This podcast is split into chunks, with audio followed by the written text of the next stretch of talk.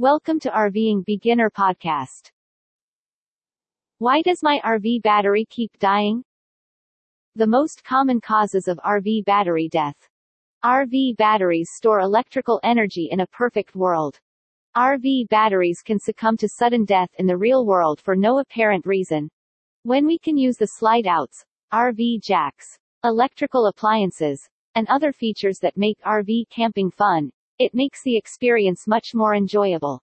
A complex RV issue arises when the battery in the RV keeps dying. On an RV vacation, finding solutions to challenging RV issues is probably the last thing you want to do.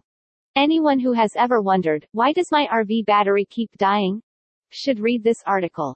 Number 1. You neglected to care for your battery. Your RV likely has deep cycle flooded lead acid batteries if you're like the majority of RV owners, 6 or 12 volt. To charge and store electricity, the lead plates in these batteries must be covered with electrolyte solution.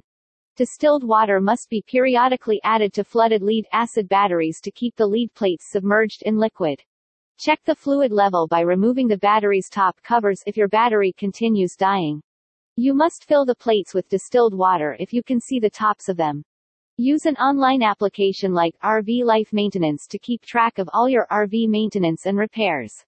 You can maintain all of your documentation in one location, and you will also get timely alerts when maintenance is needed to protect you from having to pay for expensive repairs or maybe having a major accident.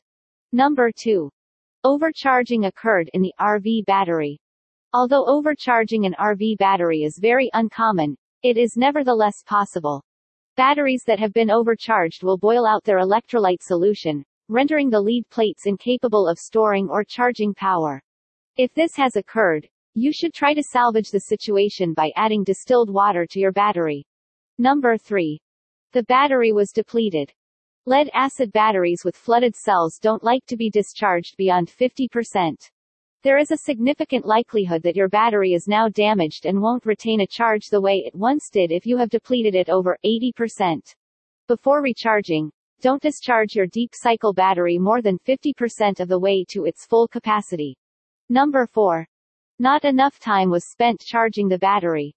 When completely charged, deep cycle RV batteries perform best at around 14 volts. To completely charge them, it takes around two days. It won't be possible to reach the required amount of stored power in your RV batteries with the trickle charge it receives from your car while you go to your campground. An improperly charged battery's battery levels might show that it has 12. 8 volts stored.